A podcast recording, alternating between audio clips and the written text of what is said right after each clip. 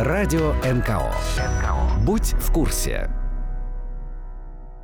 Всем привет! Это подкаст Московского центра развития благотворительности и социальной активности «Благосфера». Сегодня с вами я, Варя Разумовская, SMM-менеджер центра. Эту программу мы начнем с разговора о том, как создавать фандрайзинговые видео. Поделиться советами и лайфхаками на эту тему продюсер спецпроектов портала «Такие дела» Стася Трус – еще, как вы, наверное, знаете, недавно в Благосфере состоялась конференция «Благотворительность провинциальной России. Сила места».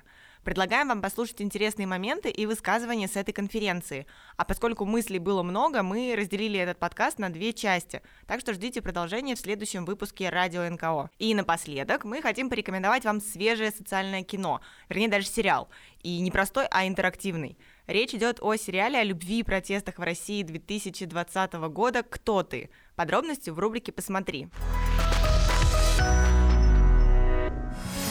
Как это делается? Инструкции и советы экспертов о профессиональных коммуникациях. Видео – один из самых популярных в интернете форматов. Он помогает некоммерческой организации доступно и понятно рассказать аудитории о себе – как создать видео, которое поможет НКО собрать деньги, рассказала продюсер спецпроектов портала «Такие дела» Стася Трус в медиаклубе «Оси Благосфера». Ну, как я сказала, меня зовут Стася. Я с видео работаю в разных качествах от координатора студии документального кино до продюсера э, с 2012 года, 2012. Вот. А в таких делах я работаю э, уже два года и занимаюсь видео, и в частности э, фандрайзинговым видео, поэтому, как мне кажется, немножко в этом э, понимаю и набила в этом руку за последние два года.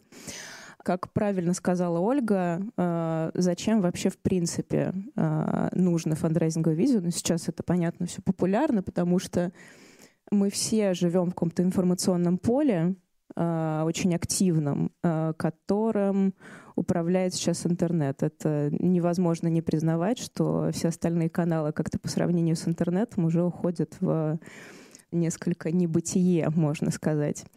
А в интернете э, главенствуют прежде всего соцсети, над соцсетями главенствуют пользователи, которые смотрят контент.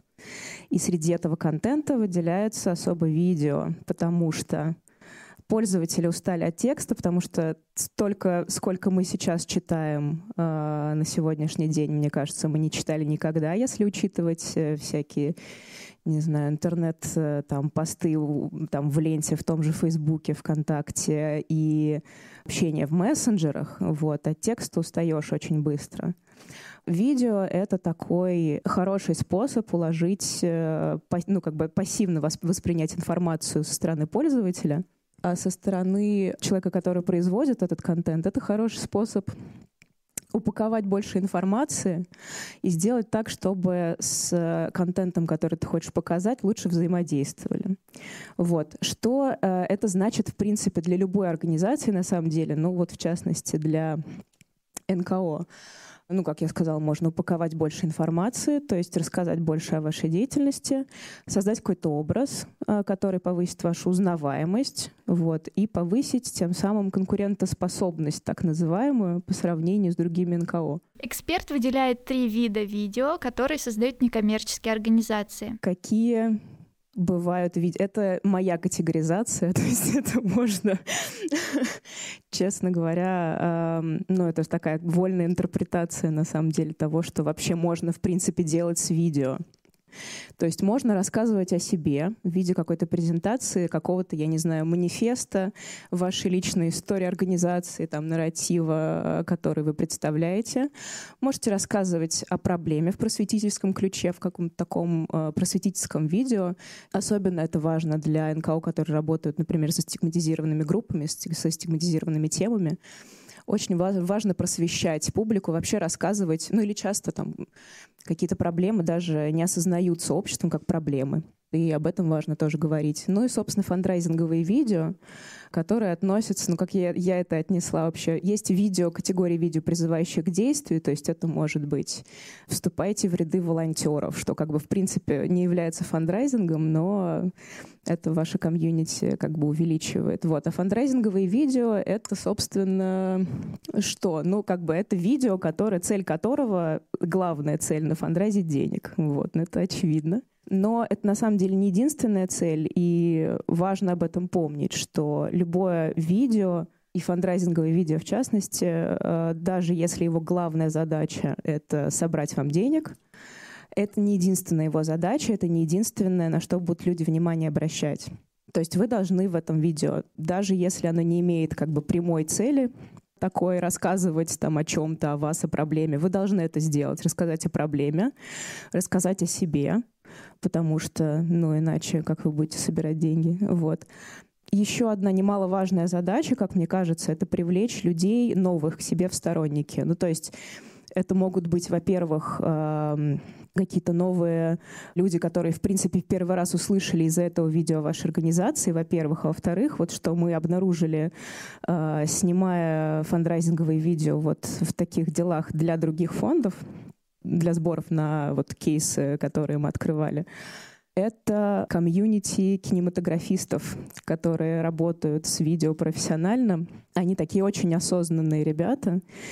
И это, как оказалось, большой э, ресурс для того, чтобы влиять на такой сектор общества, такой молодой, модный, у которого есть деньги, с одной стороны, с другой стороны, они осознанные, но они, может быть, что-то не знают про благотворительность, но хотят участвовать, например.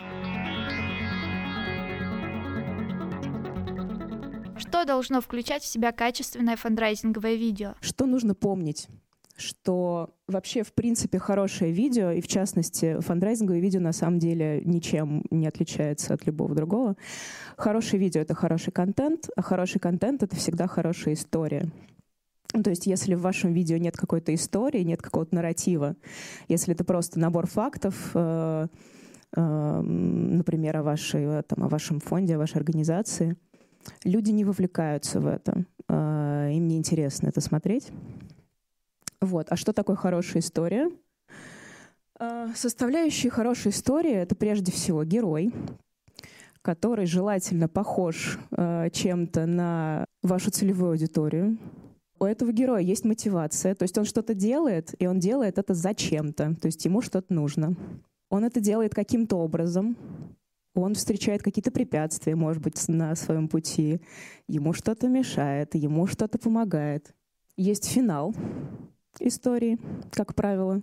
Может и не быть финала, или он может быть такой открытый. Вот. Есть как бы вот этот выход. И выход этот, на самом деле, это вот мораль главная, э, если говорить о фандрайзинговых видео, это вы должны пожертвовать нам денег, грубо говоря, или вы должны подписаться на рекуррентные платежи, или вы должны там стать нашим волонтером. То есть выход через выход из этой истории это вот через кнопку пожертвования, грубо, грубо говоря. А, Стась, вы говорите, что герой, а, ну, хорошо бы, чтобы он был похож на целевую аудиторию. А мы подразумеваем целевую аудиторию жертвователей или благополучателей фонда? Но поскольку мы сейчас о фандрайзинговых видео говорим, то мне кажется, что все-таки это жертвователи прежде всего.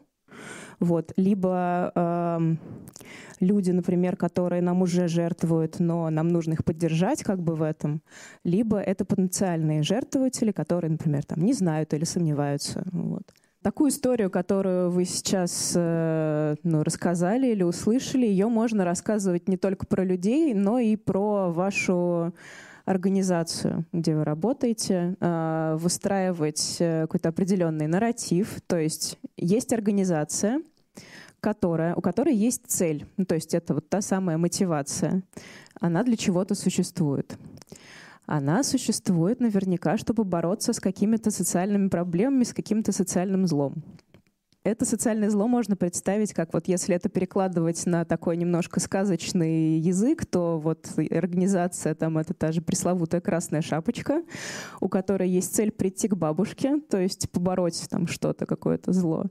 Зло — это волк, который там в лесу где-то ошивается вот, и мешает всячески там красной шапочке дойти до своей цели, вот, и с ним надо бороться. То есть это такой антагонист. Собственно, ну про все так можно рассказывать. Э, вот это будет э, интересно, увлекательно, и люди будут э, вовлекаться и к вам привлекаться. Что же дальше, спросите вы меня?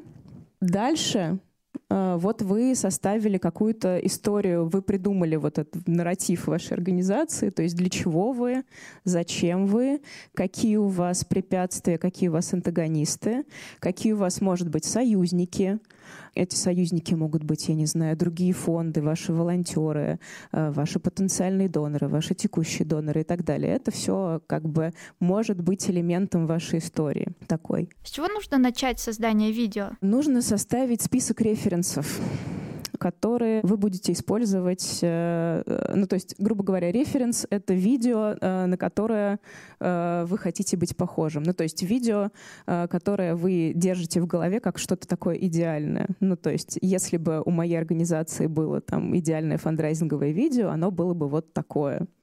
Вот, собственно, где это можно все искать? Это можно э, искать просто в поиске на Ютубе, на Vimeo. Я вот э, какие-то ключевые слова вот э, обозначила. На Vimeo лучше искать э, на английском, потому что это больше такой интернациональный сайт там русского контента. Э, но он есть, его достаточно много, но там в основном пользуются английским для поиска. Вот, на Ютубе можно и на английском, и на русском э, все набирать, как бы любые э, вот эти вот из облака тегов выхваченные, там, социальные видео, благотворительные видео, видео для фонда. Или если вы считаете, что какой-то фонд определенный, может быть, из вашей сферы, э, какой-то, на который вы равняетесь, скажем так, или там какой-нибудь крупный фонд. Если вы знаете, например, что он снимает видео, или там догадываетесь, что наверняка у него есть что-то такое, можно просто на Ютубе набрать фонд э, там, такой-то, держу пари, что-то вы точно найдете. Вот. И такой как бы вот насмотренности нужно как можно больше потратить пару недель точно. Вот. Просто сохранять себе все эти ссылки, и составлять какое-то мнение как бы о том, что вы считаете хорошо и что вы считаете не очень хорошо, вот именно держа в голове вот эту вашу историю, да, о которой мы говорили, мы это сейчас все не просто так делали, чтобы развлечься.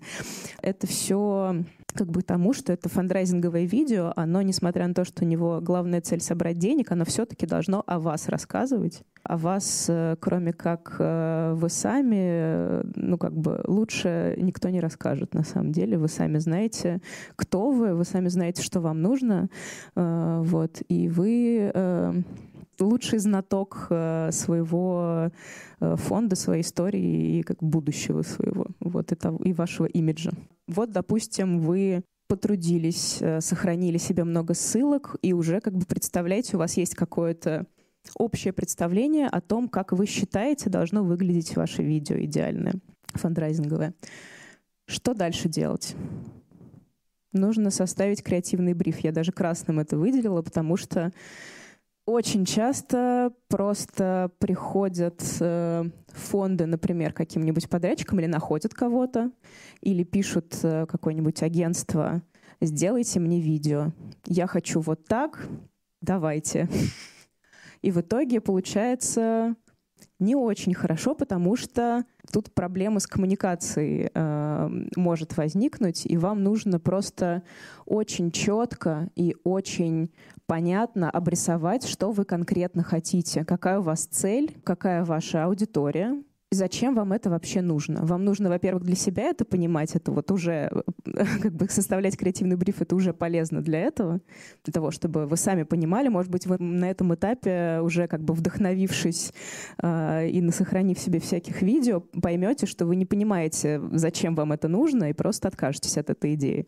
В принципе, тоже хороший результат. Дальше собственно, что такое креативный бриф? Креативный бриф для фандрайзингового видео, э, да и вообще, в принципе, для любого видео, э, это сжатое описание того, что вам нужно получить.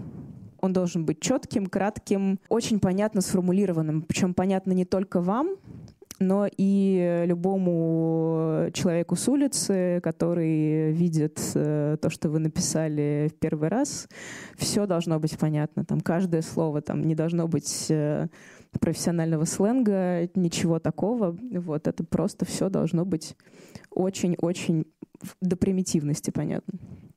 Как обычно выглядит этот э, креативный бриф? Из чего он состоит, вернее? Он состоит из описания вашей целевой аудитории. Ну, то есть вы можете, в принципе, даже не до конца понимать, какая у вас целевая аудитория, но вы, например, чувствуете там или хотите, или вы провели, можете провести исследование, что вообще будет замечательно. Вы вот провели исследование, поняли, надо двигаться туда. Моя аудитория вот там. Вы ее должны описать. Дальше я дам примеры, будет все чуть более понятно. Коммуникационная задача, то есть что вам нужно сделать, какая у вас цель. Коммуникационное сообщение, то есть то, что вы хотите сказать. И э, технические требования, это тоже такая техническая информация, как должна выглядеть вот, завершенная работа. Допустим, у нас есть какой-то фонд «Ромашка», который занимается тем, что защищает полевые цветы от вытаптывания всякой живностью. Не знаю, ну какое-то что-то такое прям абстрактное, супер, супер абстрактное. Вот. Как будет выглядеть креативный бриф для этого фонда? Смотрите, описание целевой аудитории.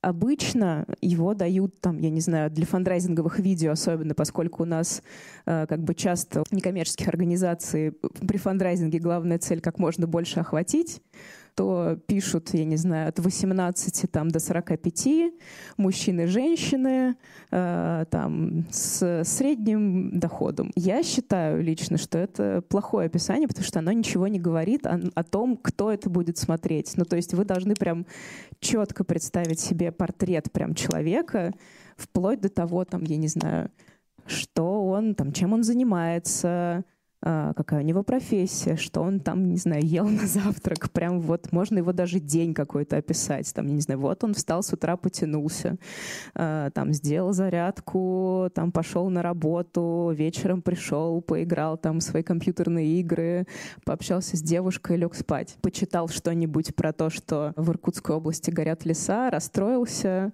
но не знает, что с этим делать. Или там, я не знаю, ромашки, ромашки там вытаптываются, не знаю, если у нас фонд ромашка, который спасает ромашки. Вы составили этот портрет, да? Что нужно сделать? У нас задача этого Васю превратить в, там, например, регулярного донора или там, единоразового донора.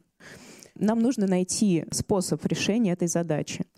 А способ лиши, реш, э, ну, лежит чаще всего в том, что у Васи есть какая-то мотивация, которую он руководствуется, например, но не осознает до конца. Вот, например, он играет в компьютерные игры, он хочет, э, ну, как, потому что у него такая есть скрытая мотивация, что он хочет каких-то достижений постоянно. Он хочет там быть героем, но у него нет особо возможности себя проявить, потому что у него такая скучная офисная должность, какие-то повседневные Э, дела ему не позволяют себя почувствовать там, на высоте положения. Ну, то есть это нужно прям копнуть глубоко, прям представить этого Васю, подумать, что он может, какие у него могут быть мотивации, какие у него могут быть барьеры. То есть инсайт, как правило, формулируется в э, такой как бы формуле дается, что Вася хочет как бы X, но у него Y. Ну, то есть он хочет быть героем, но у него мало возможностей проявить себя в обыденной своей жизни. Вот. И мы в своем сообщении, то есть что мы покажем в этом видео, что Вася должен увидеть. Ежемесячно помогать фонду «Ромашка» — это постоянно спасать мир. Ну, то есть это ответ как бы на его вопрос. И это решение его Препятствия, да. Это, э, ну, то есть, если он подпишется на регулярные пожертвования фонду «Ромашка», его препятствия, вот эти про мало возможности себя проявить, оно как бы исчезает, и он будет героем каждый день. Ну и технические требования, это, я не знаю, там, как правило, ролик для интернета, там, не знаю, 16 на 9, HD в формате MOV, там, не знаю, но это технические такие вещи, просто как это должно выглядеть. Я вот, ну, как бы смотрю на этот подход, но тут, получается, Вася такой, как бы, некий объект, которого, за которого мы там думаем, предполагаем, куда ему пойти, пойти этим тем самым, что он должен вдруг понять, допонять, посмотрев наши видео. В самом видео, в технологиях мы обдумываем, как это сделать, чтобы его к этому подвести.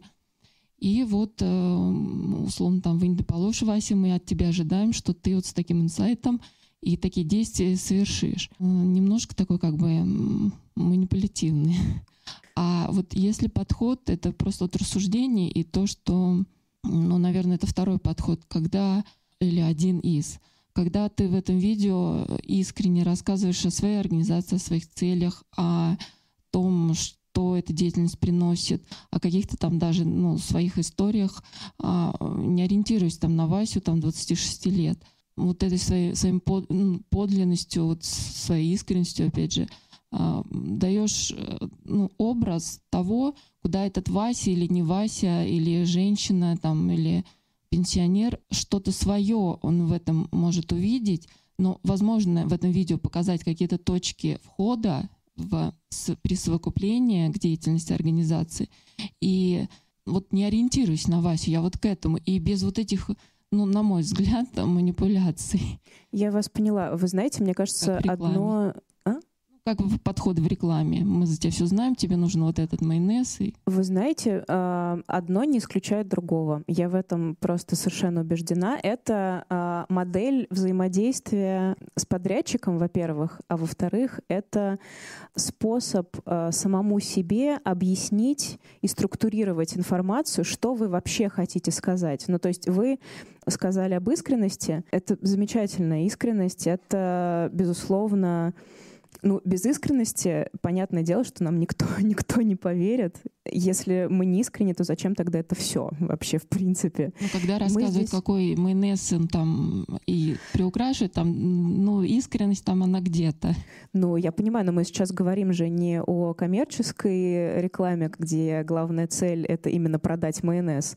У нас тоже главная цель, можно сказать, продать майонез, только у нас не майонез, у нас решение социальной проблемы. А это Понятное дело, что здесь подход совершенно другой. И здесь, как мне кажется, мы не пытаемся манипулировать Васе ни в коем случае. Мы пытаемся понять, какая у Васи боль. Ну, то есть, что ему отзовется больше. Ну, то есть, Вася, может быть, я не знаю, может быть, он болеет вот за те же, я не знаю, горящие леса в Иркутской области, которые я там упоминала сегодня вскользь. Если мы ему будем говорить про горящие леса в Иркутской области так, что ему будет неинтересно, но при этом будем делать это искренне, это все пролетит как бы мимо Васи. Мы должны это делать так, чтобы его как бы заинтересовать, потому что, знаете, что тут еще в чем дело, потому что мы соревнуемся на самом деле и конкурируем с тем же майонезом. Ну, то есть у майонеза только есть маркетинговые бюджеты, их, простите, дофига, и у них есть возможность э, свою рекламу поставить где угодно, э, в приролах на Ютубе, там каждые там, 5 секунд вы будете видеть этот майонез. Вот. А здесь у вас есть один шанс, грубо говоря, что у Васи, у кого-то там, из его друзей в ленте или там, я не знаю, благодаря там какому-нибудь умному таргету появится появится вот ваш ролик, и он его сразу же зацепит. Вот. А, то есть у нас нет возможности как бы массированно атаковать Васю так, чтобы он это заметил, и просто за счет того, что он постоянно видит этот майонез, мы да, действительно с ним сманипулировали, потому что он постоянно, если мы постоянно что-то видим, и нам это мозолит глаза, да, мы это узнаем, мы как бы, да, мы более склонны купить этот майонез или этот стиральный порошок, а здесь мы действительно, как вы совершенно правильно сказали, должны быть искренними ними, но э, мы должны помнить о том, что э, у каждой целевой аудитории своя какая-то драма, своя боль, своя мотивация, свой интерес. И чтобы просто рассказать эту историю структурированно, правильно и правильно эти струны как бы задеть, это тоже не очень хорошо, конечно, сказала, сейчас тоже звучит как манипуляция. В общем, чтобы не, не, не пролететь мимо Васи, нам вот нужно помнить о том, что Вася — это конкретный человек, у которого есть какие-то конкретные вещи, которыми он вот борется каждый день, грубо говоря. А вот вы говорили про то, что там герой — это как герой, про суперсилу. Вот эта тема еще не устарела? Ой, нет, я э, имела в виду не героя про суперсилу, а героя скорее как э, действующее лицо. Ну, то есть персонаж скорее. Про сейчас многие вот э, говорят, что особенно когда хочешь снять именно рекламный ролик, там уложиться в 30-60 секунд, что ну, одна из там самых популярных концепций, что нужно донора потенциального выставить как некого супергероя. То есть, что его добрые дела дают ему некую суперсилу, делают его героем. Вот эта концепция, она работает или уже не работает, или еще не начала работать? Мне кажется, а почему она не работает? Она работает. Ну, а, она работает наряду с... э, У нас почему-то вот либо вот, э, вот так делают, э, как бы суперсилы, донор, донор супергерой, да, это правда, есть такое. Вот. Еще у нас любят фандрайзинговые видео, но это правда на самом деле более эффективно получается, к сожалению, эм, таким, ну как бы, чтобы все было такое грустное, печальное, давить на жалость, вот, и, ну это, к сожалению, действительно так, потому что вот эта вот эмоция такая печально, не, ну, не совсем, наверное, негативная, но тут какое-то вот эмпатия через э, и сочувствие через, ну, через негатив немножко, скорее, больше, чем через позитив, вот, оно работает лучше, потому что у нас как бы, ты вообще, в принципе, не только у нас э, десенсибилизация как бы достигла такой степени, что ты просто пролистываешь эту ленту, как бы тебе уже просто все равно, а тут э, красиво снятый печальный ролик с грустной музыкой, и тебя может как-то задеть, вот. Ну, то есть это как бы не котики очередные. Вот. И да, к сожалению, как бы негатив работает лучше, чем позитив. Вот. Если только это не, как вы сказали, ну, как бы это довольно позитивная вот такая вот вещь про донора супергероя. Да, да, работает. Если мы говорим о видео, где мы обращаемся к меценатам, крупным компаниям, то тут как быть э, с целевой аудиторией? Ну, у вас же есть э, какой-то портрет корпорации, к которой вы обращаетесь, то есть вы как-то себе ее представляете, да? Ну, то есть в какой сфере, например, эти люди работают? Там же тоже люди будут это все смотреть, да? Да в любой. А? В любой. В любой сфере. Ну, вот как вы себе представляете человека, э, я не знаю, топ-менеджера, который будет смотреть это видео? Вот, его зовут там, я не знаю, допустим, Анатолий Иванович. Сколько ему лет? Ну, это же от компании зависит. Компании же очень разные. Ну, э, допустим, у вас есть какая-то э, набор э, нескольких компаний. Ну, как правило, топ-менеджеры, они не, не бывают там 23-4 лет в крупных компаниях. Вот. А, Скорее всего, это человек э, среднего возраста, средне-старшего. Вы уже знаете, что он работает в корпорации, то есть он успешен. У него есть, если вы к нему обращаетесь, то э, наверняка вы знаете, что у него есть личный даже интерес к, э, к благотворительности. И ему как-то... Ну, то есть э, здесь цель обращаться как бы к конкретному человеку, представляя его уме. Ну, то есть понятно просто, что э, таким же языком, как с Васей 25 лет, вы не будете разговаривать с топ-менеджером крупной корпорации.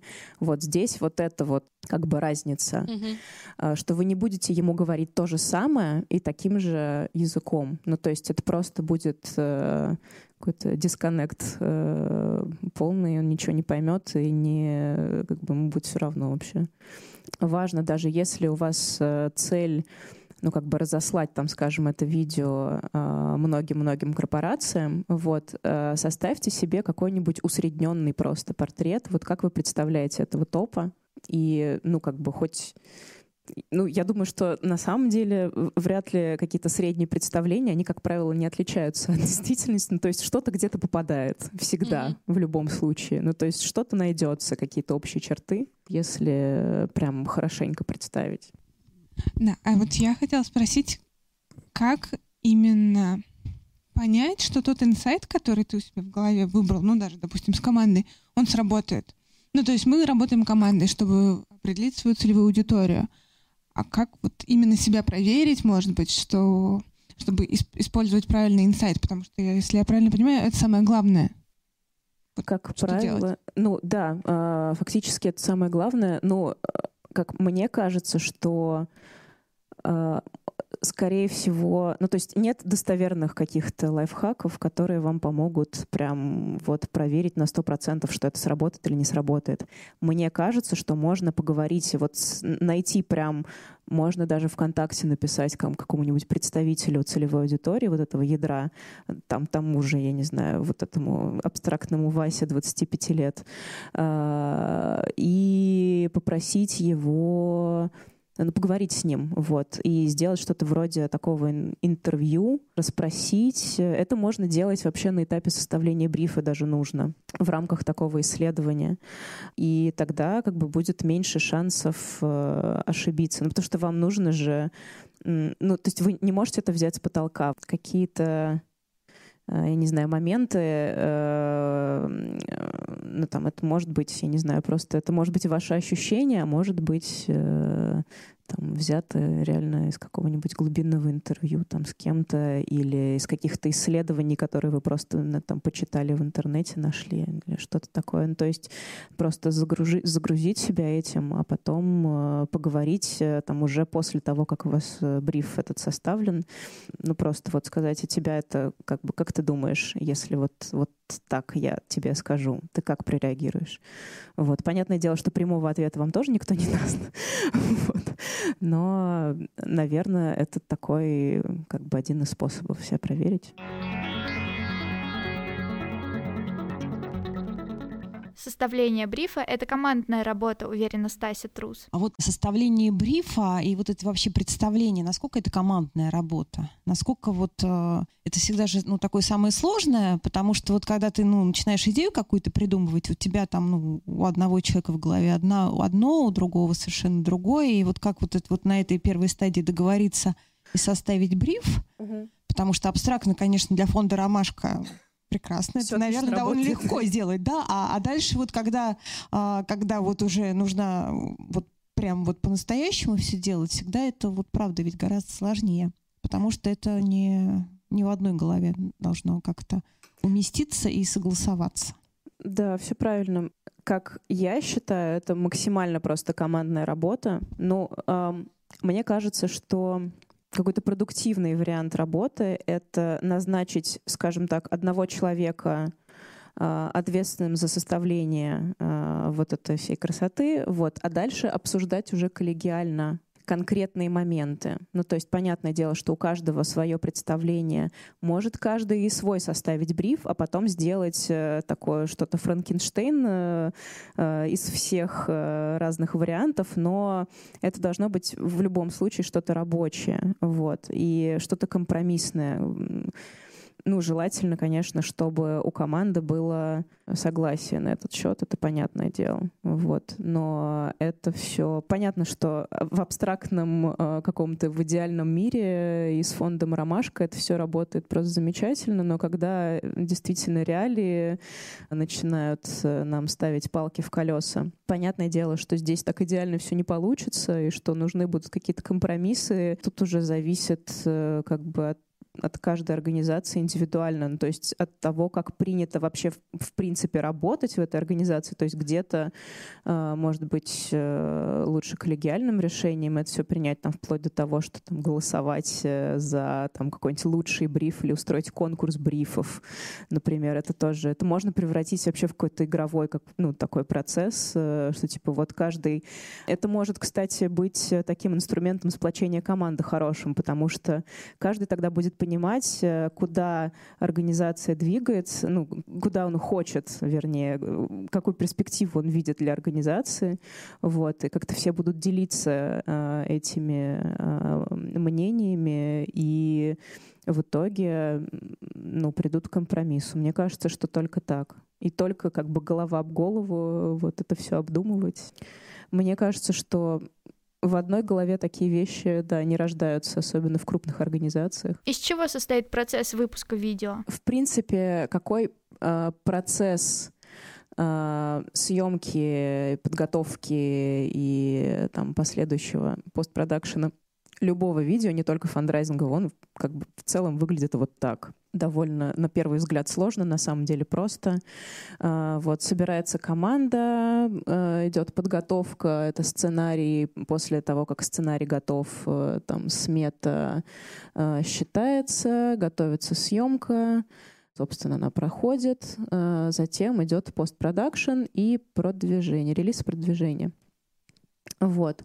Я считаю, что некоммерческие организации не обязаны это все делать сами, вернее, даже как мне кажется, что они обязательно, ну то есть поскольку видео — это ваше лицо, если вы захотите сами все, все сделать, сами, сами все снять, ну, как бы за бесплатно или за маленькие деньги там и так далее, э, вот, это не будет так эффективно, если, например, э, вы найдете продюсера или агентство, которое вам Многие делают это за бесплатно, правда. Вот. Э, это может быть чуть дольше, но э, это будет более профессионально, и у вас будет э, реально качественный продукт, вот, чем если вы это будете делать сами или, например, силами волонтеров, у которых нет опыта там э, съемки, креативной работы там, и так далее. Вот, всегда проще и в итоге оказывается эффективнее э, работать с людьми, у которых есть уже опыт в этом деле ну, спросить, э, за спрос не бьют, спросить э, каких-нибудь крупных или некрупных агентств э, или продюсеров, которые, скажем, вам известны или неизвестны, или просто вы можете в интернете, там, не знаю, мне можете написать, мне пишут иногда, что типа вот сколько это будет стоить, или там, я не знаю, снять там вот такое вот видео, или а можете это сделать там бесплатно, вот. И я могу либо там какие-то советы дать, либо кого-то посоветовать, либо там что-то, не, не знаю, ответить на какие-то вопросы. Ну, то есть э, никто не кусается, как бы на самом деле часто даже ну, то есть я знаю, например, у меня есть знакомые продюсеры, которые прям мне писали с желанием э, снять э, фандрайзинговые или не фандрайзинговые вообще видео, ну, поработать с фондом, но не знают как, не знают, какие будут проверенные фонды, не знают, э, ну, то есть как бы поскольку это как бы вот две сферы, которые друг с другом немножко не соединяются. А если будет вот какой-то контакт, там вы первые пойдете или там через э, там, те же такие дела, это все, этот мостик проложится, будет гораздо проще. Вот вы, допустим, нашли агентство или продюсера. Давайте будем говорить, что, там, типа, допустим, с продюсером вы работаете уже, там, минуя агентство. Что вы даете продюсеру в идеале? Вы даете ему вот этот вот документ, который называется «Креативный бриф», который мы сейчас составляли, смотрели, список референсов, которые вы уже для себя подобрали еще до того, как бриф начали делать. Вот это мне тоже кажется важным. Ценные указания по корректному отражению темы, потому что часто э, как бы творчество заносит немножко не туда, вот, и рамки нужно очерчивать. Вот, и для продюсеров, и для креативной там, команды и так далее. Ну и сроки, и бюджет. Вот, если бюджета нет, то это, ну как, бюджет ноль. вот. Это будет чуть дольше, э, возможно, намного дольше, вот, потому что, как правило, как бы под нулевой бюджет собирать команду, искать там бесплатную технику, это долго. Вот. И тогда нужно будет двигать сроки или какие-то свои представления о том, как это может выглядеть, э, как должно выглядеть вот идеальное видео по вашему референсу. Ну, то есть какой-то компромисс, он в любом случае может быть достигнут. Вот. А что дам, даст вам продюсер взамен? практически сразу же после первой встречи на самом деле. После того, как вы все обсудите, решите, что да, вы подходите друг другу, хотите работать вместе, и что вы друг друга понимаете. Вот. Продюсер составляет для вас тайминг, то есть это какой-то график работ, который вы можете э, там контролировать или хотя бы понимать, когда там что будет готово, потому что вы здесь выступаете, можно сказать, как э, клиент тот же самый майонез, э, я не знаю, вы ничем от него на самом деле как клиент не отличаетесь. У вас все должно быть в рамках вашего бюджета и в рамках оговоренных сроков. Вот. И если там кто-то что-то э, филонит по каким-то моментам, вот, то вы имеете право сказать, как бы, ребят, вы так не делайте. Это мы договаривались о другом. Что нужно помнить при общении вообще, в принципе, с подрядчиком, с продюсером, потому что дальше, после того, как вы познакомились с продюсером, условились, там, составили тайминг, э, там, обсудили смету и так далее, там все вот эти технические вопросы решили, дальше вы будете общаться с режиссером, с оператором, вы имеете право, и я бы даже сказала, что ну, я это вообще всегда приветствую, особенно если это не документальные, какие-то постановочные всякие истории. А, присутствуйте на съемках всегда и помните, что вы заказчик, и как вы скажете, на самом деле, так и будет. Как вы захотите, так и будет. Как вам нужно, так пусть и делают. ну, то есть, понятное дело, что это все должно быть оговорено с командой еще до того, как вы начали работать э, фактически, что у вас как бы есть последнее слово в плане даже, может быть, не столько творческом, Хотя в творческом, наверное, возможно тоже. Вот. Но тут какие-то могут быть компромиссы. А в том плане, что вы сами знаете лучше, как о вас рассказывать. И там как бы часто творцы, они как бы их э, бывает, что их фантазии немножко не соответствует тому, что вам нужно. Вот, а вы знаете, что вам нужно, и вы имеете право сказать, нет, не нравится. Вот, э, не делайте так, делайте так, как мы там договорились. Вот. И, ну, создание видео командная работа, ну, это правда, вот, потому что у каждого есть какая-то своя поляна, своя часть Э, ответственности, вот, и все работают вместе, и все должны договариваться, вот. Нужно разговаривать, все обсуждать, э, идти на компромисс, слушать друг друга, быть в контакте с э, командой, несмотря на то, что вы заказчик, быть э, таким открытым к компромиссам, к общению, к каким-то, возможно, творческим предложениям. Возможно, придумают э, там творческая группа то, что вам не приходило в голову, или у вас могут быть сомнения. Если какие-то такие вот вещи возникают, подумайте, не отметайте сразу какие-то идеи. Как правило, что-то выстреливает как бы прям вот хорошо. Какие-то такие вот вещи, потому что взгляд со стороны и творческий взгляд со стороны, он полезен. Сама Стася Трус сняла более 20 роликов для фондов. Она рассказала, как сами такие дела создают фандрайзинговые видео. Расскажите о примерах как такие дела э, собирают деньги. Расскажите конкретные примеры, хотя бы три примера, вот как вы с помощью какой-то истории, э, какой был результат. Потому что э, открывать такие дела и э, все читать сейчас, конечно, ну, не будет времени у всех. А, а мне вот, например, очень хочется это знать. Ну, смотрите, если Спасибо. говорить именно о фандрайзинговых видео, то мы позапрошлом и прошлом году больше 20 роликов, 24, по-моему, ролика сняли для разных фондов. Вот здесь, в частности, есть э, Аня Иванова, которая э, из некоммерческого партнерства Ева. Вот мы для них тоже снимали ролик. И есть еще ролик, который по фандрайзинговым показателям как раз он очень хороший, мне тоже очень нравится. Он документальный про реального героя э, подопечного фонда. Фонд живой который помогает взрослым, попавшим в беду.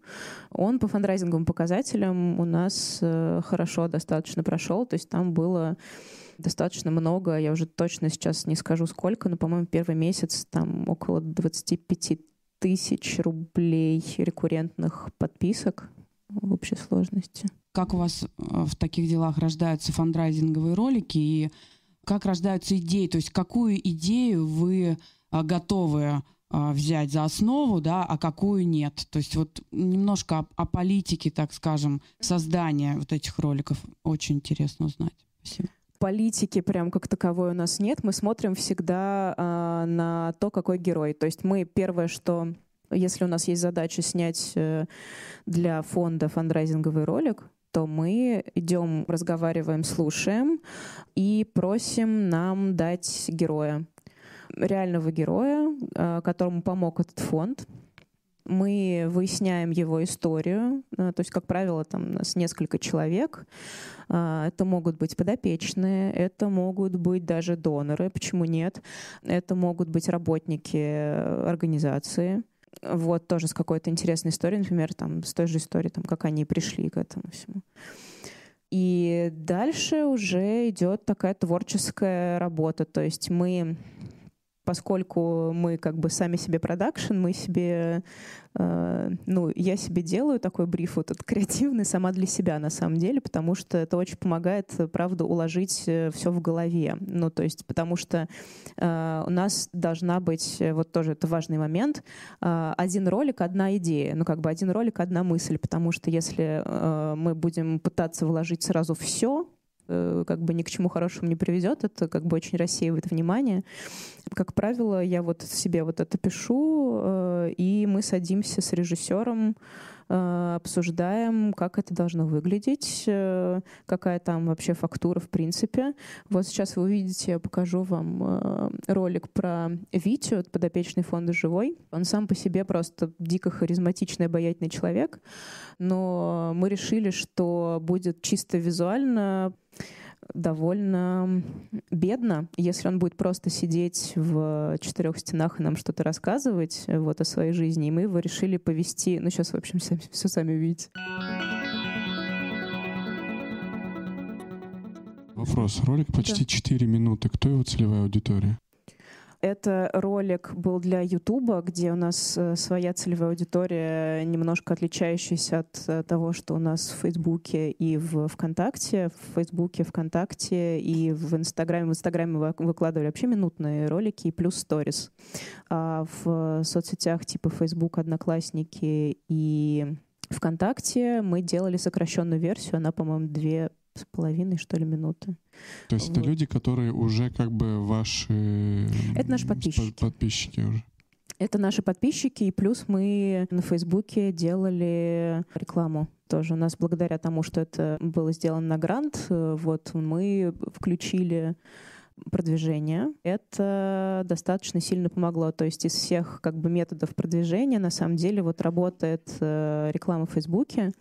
И хорошо сторис работают, что вообще для меня удивительно было, честно говоря, потому что оно, ну, как бы они сработали именно на то, что аудитория начала больше взаимодействовать, аудитория начала это больше как бы узнавать, и было больше маленьких подписок по, ну, там, типа 50, там, 30 рублей, вот именно из Инстаграма, почему-то вот из сторис. В Фейсбуке, ну, потому что там моложе аудитория, видимо, вот, и сторис смотрят реально вот молодежь, а в Фейсбуке там такая более взрослая, подписчики взрослые от э, там, 35 плюс э, женщины среднего достатка. Это вот какой-то такой портрет. А, а еще вопрос. А скажите, а, приходилось ли вам, ну, думаю, что приходилось вот снимать а, фандрейзинговые видео на какие-то либо такие, ну, неочевидные темы, да, а, ну, сложные, да, потому что ну, мы все знаем, что есть благотворительность, темы, ну, которые, ну, которые легко объяснить, которые сложно объяснить, на которые охотнее дают, неохотнее дают.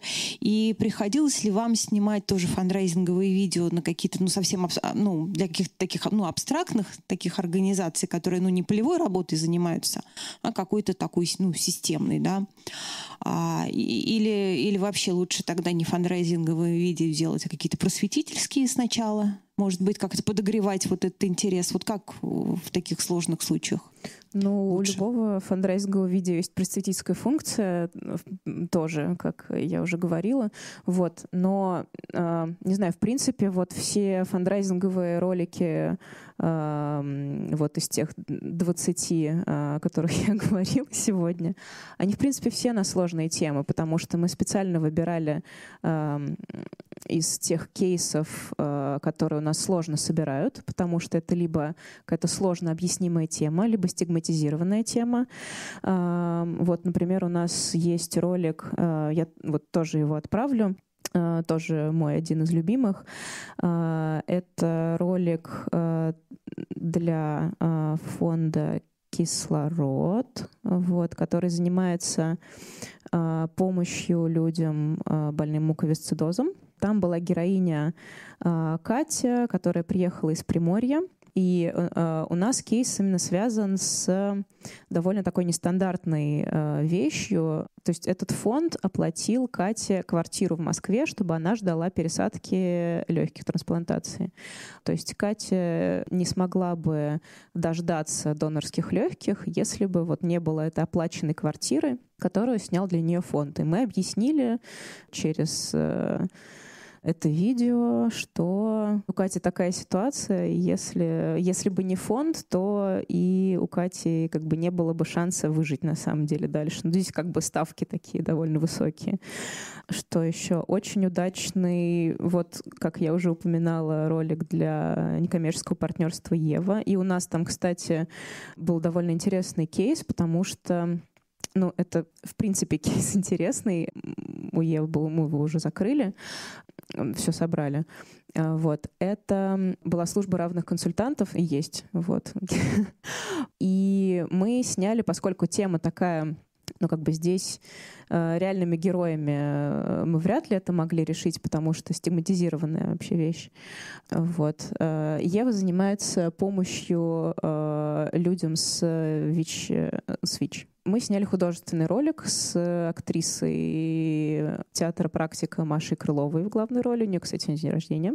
Ролик довольно был успешный. Выпустили его на афише даже. Была премьера такая. Сначала на афише, потом у нас в соцсетях. И сделали мероприятие такое прям, ну, на самом деле волонтерскими даже больше силами, потому что у нас э, волонтер-дизайнер рисовал плакат, э, нам там э, клуб «Плутон» выделил вечер под мероприятие. Опять же, мы нашим там каким-то знакомым татуировщикам писали, чтобы там пригласили их бить татуировки на мероприятии, посвященном там равным, равным консультантам и людям с ВИЧ, вот, и помощи им. Вот, и сделали вход за донейшн, и тоже довольно было все успешно. И на самом мероприятии показали это видео. Было довольно интересно. И пришло много народу. Ну, такой какой-то ну, нестандартный способ продвижения был. Не знаю, что еще могу вспомнить. Минимальный бюджет. Это очень зависит вообще. Вот этот ролик, который мы смотрели. А, вот этот ролик. Там, по-моему, он стоил около 100 тысяч э, со всеми гонорарами, но, по-моему, без продвижения. Ну, под ключ, да? Весь? От и до. 100 От и до без продвижения. Собственно, вот здесь есть э, герой харизматичный Витя, а, здесь есть его история, то есть э, есть какие-то обстоятельства, которые ему нужно было преодолевать, и есть фонд, который ему в этом помог. И получается выход как бы через э, выход из всей этой истории, это вот через помощь вот этому фонду, который помог э, харизматичному прекрасному герою восстановиться и прийти в норму. Астасия, ну, вот вы когда, я помню, рассказывали а, немножко в другой аудитории тоже по фандрайзинговое видео, да, вот э, ну, для наших участников стажировки, я помню, а, вы тогда подчеркивали, что обязательно нужно а, людям несколько раз а, или, ну, уж точно один раз а, сказать совершенно четко, что от них нужно, да, то есть если мы хотим, а, чтобы люди нам в результате этого ролика пожертвовали деньги, нужно им прямо так не стесняться сказать, да, вот почему это действительно да. важно? Ну, потому что если люди не понимают, что от них, что от них нужно, они не будут, э, ну, как бы этого делать. Ну, как бы выход, э, э, вот в ролике, который я показывала, там вот правда выход через эту кнопку пожертвования. Ну, то есть э, в финале прям вот мы говорим обязательно пожертвуйте, там перевед... не помню, какая там уже формулировка, подпишитесь на регулярные пожертвования, по-моему, так. Но как бы все должно логично к этому приводить. То есть мы показываем героя, который терпит какие-то лишения, которому помогает фонд. Фонду тоже нужно помочь, а помочь ему можно так. Ну, то есть это сложная схема, и действительно, если несколько раз вы как-то косвенно или даже, может быть, прямо, но так, чтобы это было не совсем в лоб, упомянете, что там фонд существует на ваши пожертвования, э, это благотворительный фонд, фонд помогает вот э, таким людям, как Виктор. Это понятное дело, что это лучше запомнится, и как бы человек будет э, сам... Ну, как бы идеальная вообще э, картина происходящего — это когда человек э, думает, что он сам, конечно, до этого всего дошел, хотя на самом деле его к этому привели, вот та самая манипуляция. Это не всегда получается делать, вот, но когда получается, это, как правило, удачнее, чем если просто ты несколько раз в лоб человеку сказал, что дай денег. Вот. Но в финале э, всегда нужно э, прямо говорить о том, что подпишитесь на пожертвование или пожертвовать по ссылке или перечислить пожертвования там по СМС. Ну, то есть человек должен понять, что от него хотят. Вот это вот мораль, ну, ну, типа, а что дальше мне делать? Ну, как бы вот вы мне показали, а дальше мне что делать? А дальше вот. Вот вы еще говорите, что вы сняли там за последний год порядка 20 роликов для разных фондов. А можно немножко про механику? То есть вы есть как некое продакшн-агентство внутри фонда, нужна помощь или, или что это? Ну, фактически это так и работало. Я пришла в такие дела именно под этот проект. Вот как так получилось, что э, как продакшн возник э, вот именно в результате как бы команды вот продакшена. Здесь вот есть Андрей, который, с которым я работаю, который, эм, собственно, режиссер монтажа этого всего. Вот. И продакшн-команда э, сложилась вот в результате этого проекта. Я пришла как продюсер, поскольку продюсер э, — это такая как бы глава, которая всех объединяет, и под каждый ролик мы брали, как бы собирали команду заново, на самом деле, вот из исполнителей, э, там, режиссер, оператор, там, колорист и так далее, в зависимости от того, на какие интересы у каждого э, были, потому что кому-то из режиссеров там было интересно там больше работать э, там, с э, людьми с ментальными расстройствами, например, с ментальными с нарушениями. Кому-то вот был интересен изначально фонд «Живой». А, ну, то есть у кого-то... Ну, то есть мы... Эм, это одна, один был из таких э, классных результатов, что мы вот обнаружили, что есть большой интерес вот у ребят, и как-то их вот подтягивали к этому всему. Вот, я считаю, что это одна из таких наших удач больших.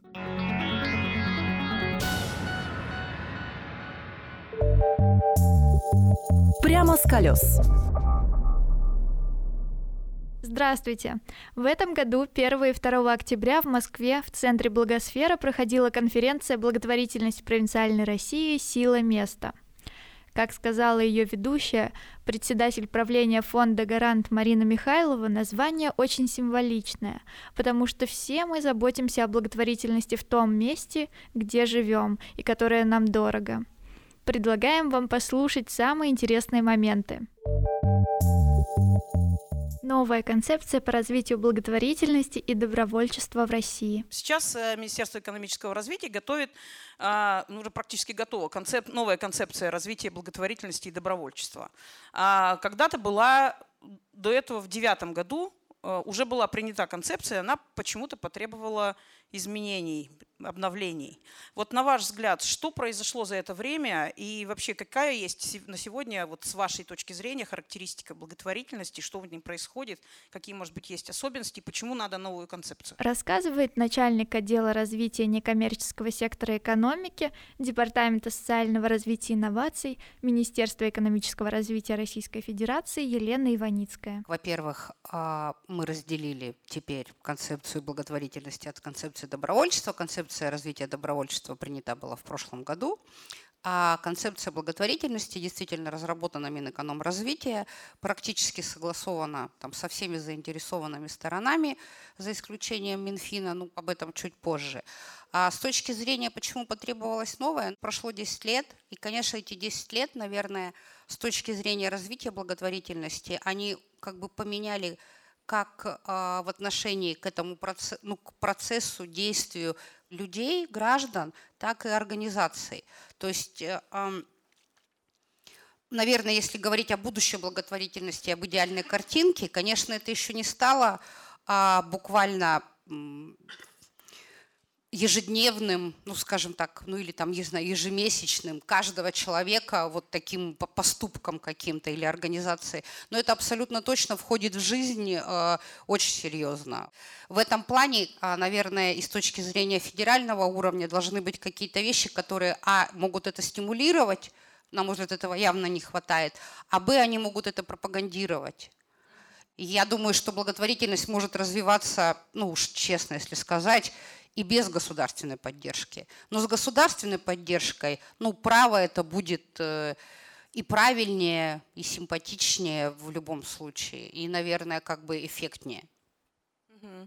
Эффективнее. Вы сказали, что благотворительность еще не стала прям ежедневным делом каждого. Так как концепция все-таки является неким стратегическим документом, то есть там мы буквально а, ну, я не могу там прописать некий, там, скажем так, конкурс на поддержку того или этого, или я там не могу прописать а, некое мероприятие, которое будет а, ну, популяризировать а, те СМИ или как бы там тех людей, которые это делают, но направления этому а, даны. А, более того, направления как бы это прописаны а, с точки зрения региональных органов власти, что они могут делать. Структура там, администрация региона, глава региона может делать в этом а, для поддержки благотворительности. Я надеюсь, что все-таки мы убедим Минфин и во всяком случае, в плане по реализации концепции пункт, который говорит о том, что жертвователям в плане, когда они жертвуют на учреждение культуры, полагается вычет, а вот когда во все другие некоммерческие организации и за рамками сферы культуры не полагается. Мне кажется, что это просто вот ну, несправедливость высочайшего уровня. Но это абсолютно точно то, что даст возможность, особенно в продвинутых регионах, это воплощать в жизнь. Как изменилась благотворительность за последние 10 лет? Как член общественной палаты, уже много созывов, да, очень много сейчас ездите по регионам.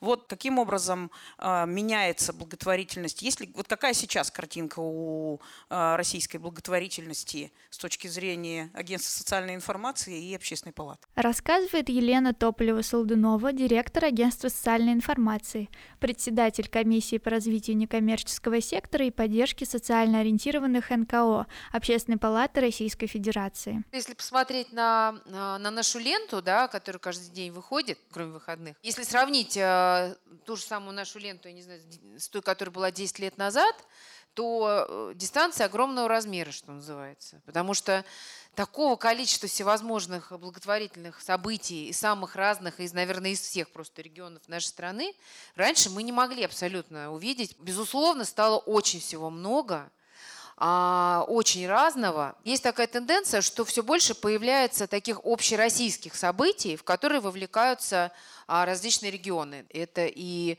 а, дети вместо цветов, это щедрый вторник. Можно массу примеров а, приводить каких-то общероссийских таких уже историй. С одной стороны, это здорово, конечно, это очень хорошо, это нас всех объединяет, это делает событие более масштабным, да.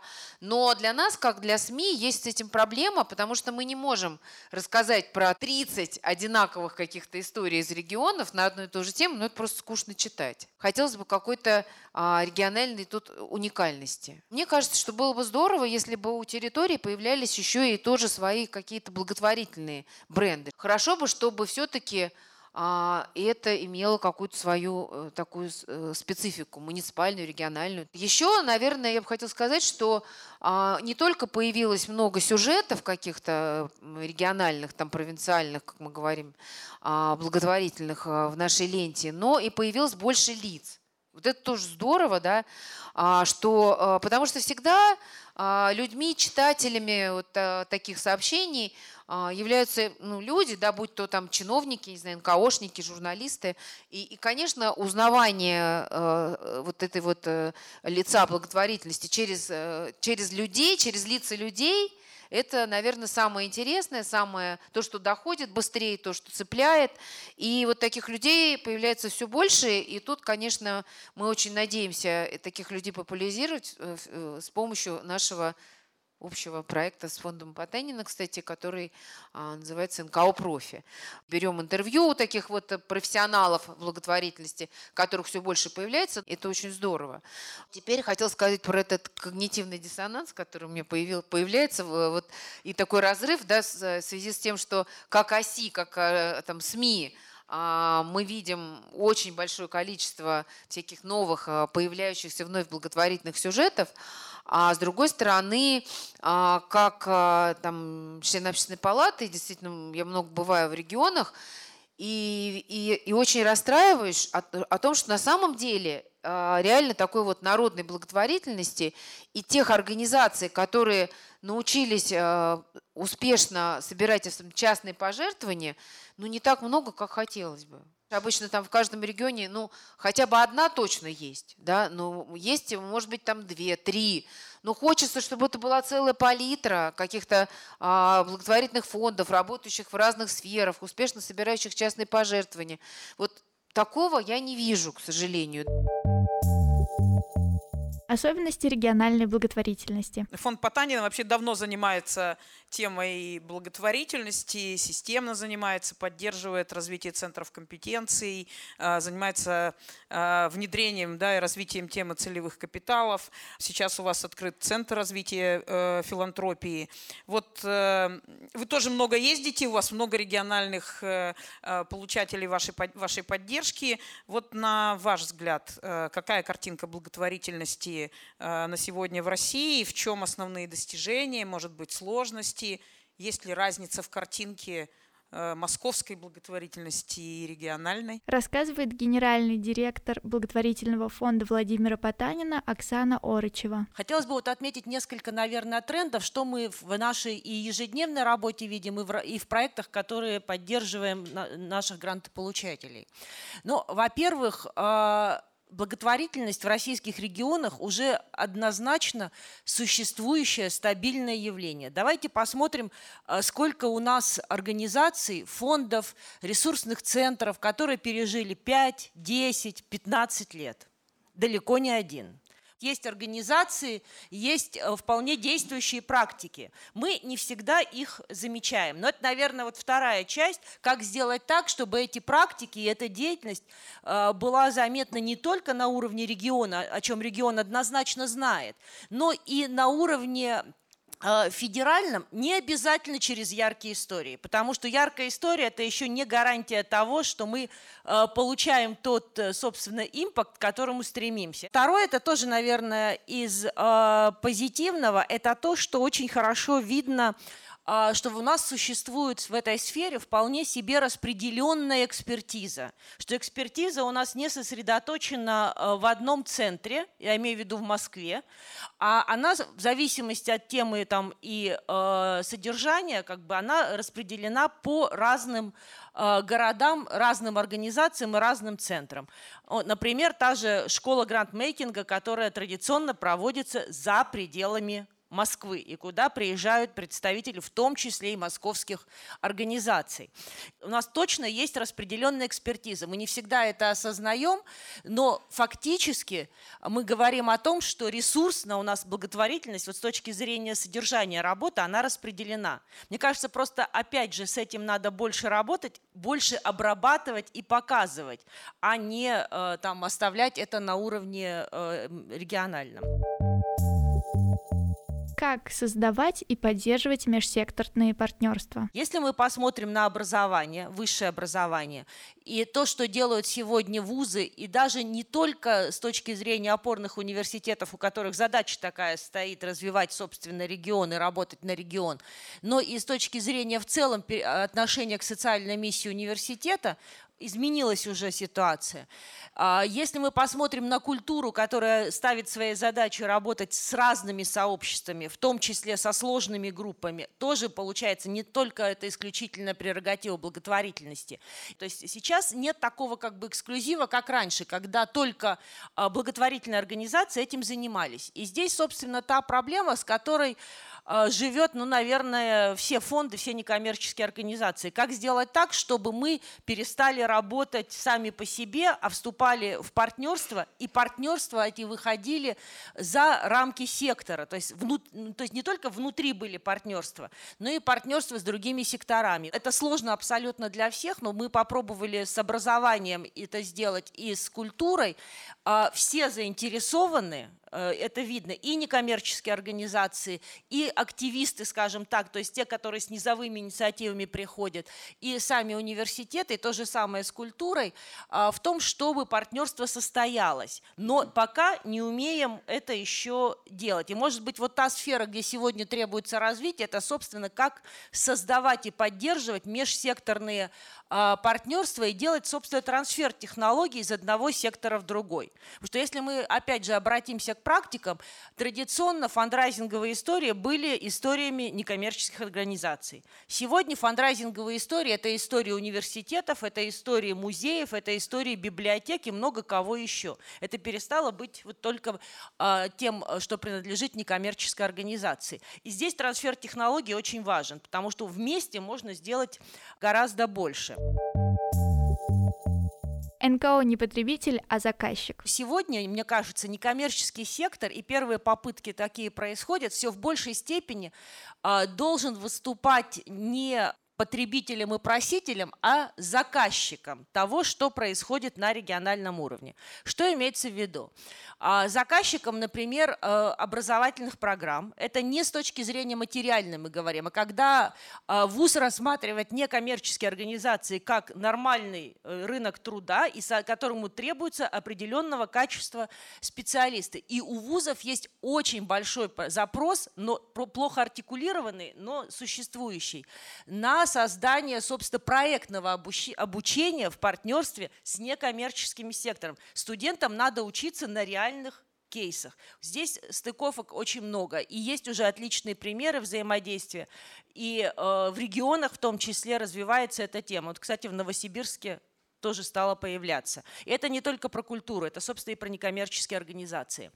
А, это, э, когда мы говорим о такого рода заказчиках, да, это не только социальные еще услуги, к чему мы привыкли, но и это э, когда некоммерческий сектор выступает заинтересантом, э, активным заинтересантом изменения регионального законодательства. Мы пытались посмотреть региональное законодательство в сфере благотворительности и меценатства, там, где есть возможности, без концепции, просто где есть возможности у регионов очень мало регионов используют на практике эту возможность, где есть законы, так или иначе регулирующие сферу. Даже на уровне э, публичного признания заслуг э, тех, кто занимается благотворительностью. Я не про налоговые льготы, я про заслуги. Максимум отдельные слова в отдельных законодательных актах. И то в основном это было давно, то есть когда вот появилась концепция и стали в региональные концепции тоже записывать. Мне кажется, что здесь, собственно, давление в хорошем смысле этого слова сектора на регион, оно очень важно. Тем более, что регионы тоже заинтересованы в этом секторе. Ну, то есть мы видим здесь взаимная история происходит. Но вот буквально в Ульяновске на культурном форуме губернатор заявил, что заинтересован в развитии целевых капиталов и сделает первый э, законопроект, где, собственно, закон, точнее, подавающий льготы меценатам. Ну, посмотрим теперь, сделает или нет. Теперь посмотрим, сделает ли. Да, потому что на самом деле пока таких льгот на практике нет. Но это примеры того, что есть движение, и мне кажется, нам надо не э, отставать здесь, а просто возглавить это движение и через партнерские инициативы кейсы, примеры, показывать преимущества такого сотрудничества и взаимодействия и предлагать уже другого качества, собственно, услуги, потому что и а, федеральные организации заинтересованы в сотрудничестве с регионами, и это не для того, чтобы просто на Правда региональном говорит. уровне э, проводить конкретную программу, а на в таком региональном, в том числе, я говорила про распределенную экспертизу, здесь, правда, нам не хватает тоже трансфера технологий. Уже есть технологии, позволяющие удаленно работать, и вроде бы хорошо, но их еще недостаточно внедрено именно в некоммерческий сектор, чтобы любая организация, где бы она ни находилась, могла спокойно работать из любой точки России. Марина Аксенова, детский фонд «Солнечный город», Новосибирск, 12 лет э, проекту, ну то есть мы такие уже старенькие. Вот, э, очень круто, что вы заявляете о развитии и о наличии или о появлении концепции благотворительности, но пока это все не то. если говорить о регионах и о том, что у нас там происходит. Вот, у меня большая просьба, если можно об этом подумать. С ну, там, моей профессиональной точки зрения важно, чтобы был некий государственный заказ. Мы справимся без государства, но э, формирование ну, там, политики, как бы это ни звучало, в отношении благотворительности и участия людей, а, формирования социальной ответственности как бизнеса, так и не бизнеса, это, на мой взгляд, государственная задача. И если будет э, все-таки государственный заказ на то, чтобы информационно продвигать тему благотворительности, в, не просто рассказывая о людях, не просто рассказывая о событиях, которые происходят, и речь вообще не про НКО, речь о том, что культура благотворительности пока в России не сформирована вообще. И я, например, очень немного вижу примеров, чтобы эта культура формировалась так, как вы хотелось.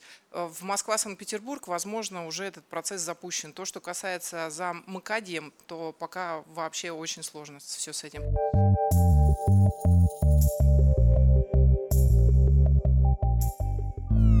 Посмотри. Здравствуйте, в эфире рубрика «Посмотри».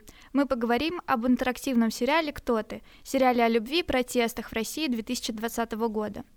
Это просветительский проект о правах человека, созданный студией независимого кино Lateral Summer Studio при поддержке «Новой газеты» на основе реальных историй столкновений гражданина и власти в нашей стране. По сюжету дочь высокопоставленного чиновника Нина давно живет в Лондоне, где работает в правозащитной организации Amnesty International. В Москву она прилетает, чтобы законными методами спасти свою подругу-блогершу Вету, которую обвиняют в экстремизме. На родине Нина сталкивается с реалиями государственной системы Новой России, а еще знакомится с Романом, рэпером из Подмосковья, сексистом и шовинистом, который тоже борется за правду, но силой, а не законом. Молодые люди влюбляются друг в друга, им предстоит преодолеть конфликт мировоззрений и спасти Вету от тюрьмы. Основатели студии Lateral Summer, режиссеры и сценаристы Антон Уткин и Ната Покровская придумали сюжет сериала «Кто ты» за год до того, как началось протестное лето 2019, и по ходу добавляли в него реальную фактуру из новостей московского лета. Каков смысл у сериала, рассказывает режиссер Ната Покровская. Идея была такая изначально, что э, нам важно было рассказать про работу правозащитников. Потому что половина людей считает, что это непонятно какие люди, которые непонятно чем занимаются, где-то вот там чем-то очень своим в лучшем случае. А в худшем случае вообще шли бы они все дворы подметать, вместо того, чтобы заниматься всякой фигней.